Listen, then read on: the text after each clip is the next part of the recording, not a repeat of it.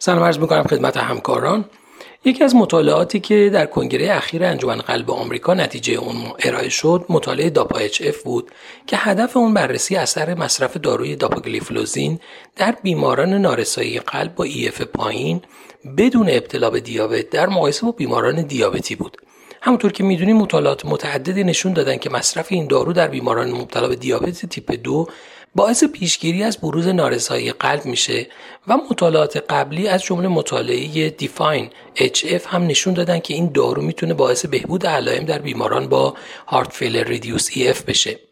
این مطالعه برای پاسخ به این پرسش طراحی شده بود که آیا این گروه از داروها صرف نظر از ابتلای بیمار به دیابت برای درمان بیماران هارت فیلر ریدیوس EF قابل استفاده هستند یا خیر؟ در این مطالعه بیماران با EF کمتر از 40 درصد و NYHA class 2 تا 4 به صورت random در دو گروه placebo و داپاگلیفلوزین 10 میلی گرم روزانه قرار گرفتند و با فواصلی از قبل مشخص شده و به صورت دوره‌ای بیماران ویزیت شدند. از بین این بیماران 2139 بیمار مبتلا به دیابت بودند و 2605 بیمار غیر دیابتی بودند. متوسط سنی بیماران در این مطالعه به ترتیب در گروه دیابتی ها و غیر دیابتی ها 67 و 66 سال بود. همچنین دو سوم بیماران مرد بودند و حدود 99 درصد بیماران هم نیها کلاس دو یا سه داشتند و متوسط ایف بیماران هم در این مطالعه 31 درصد بود.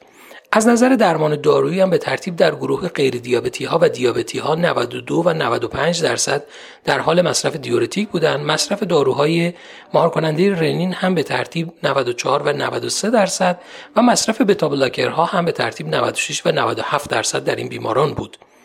primary composite endpoint مد نظر این مطالعه شامل میزان مرگ و میر قلبی عروقی بستری به علت نارسایی قلب و همچنین نیاز به ویزیت به صورت اورژانس به علت تشدید نارسایی قلب بود. نتایج این مطالعه نشون داد که در گروه بیماران دیابتی primary endpoint 15 درصد کاهش داشته و در گروه بیماران non دیابتی primary endpoint 27 درصد کاهش رو نشون می‌داده. نکته دیگه این که در بررسی های بعدی مشخص شد که بیشترین میزان فایده در کاهش تشدید علائم حاد بیماران مبتلا به heart failure بوده و در بیماران دیابتی و غیر دیابتی دارو کاهش قابل توجهی در میزان cardiovascular mortality ایجاد نکرده بود اگرچه که منجر به کاهش در all-cause mortality شده بود.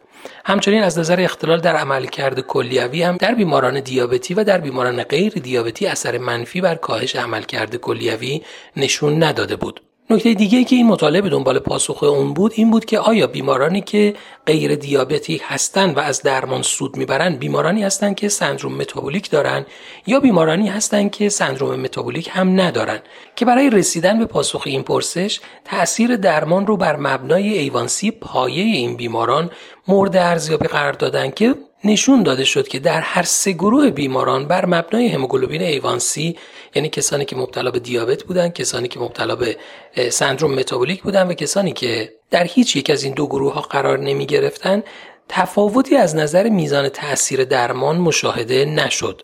نهایتا بر اساس نتایج این مطالعه به نظر می‌رسه اضافه کردن داروی داپاگلیفلوزین به درمان استاندارد نارسایی قلب باعث کاهش تشدید علائم نارسایی قلب و بهبود علائم در بیماران نارسایی قلب با ایف پایین میشه. صرف نظر از اینکه بیماران مبتلا به دیابت باشند یا خیر.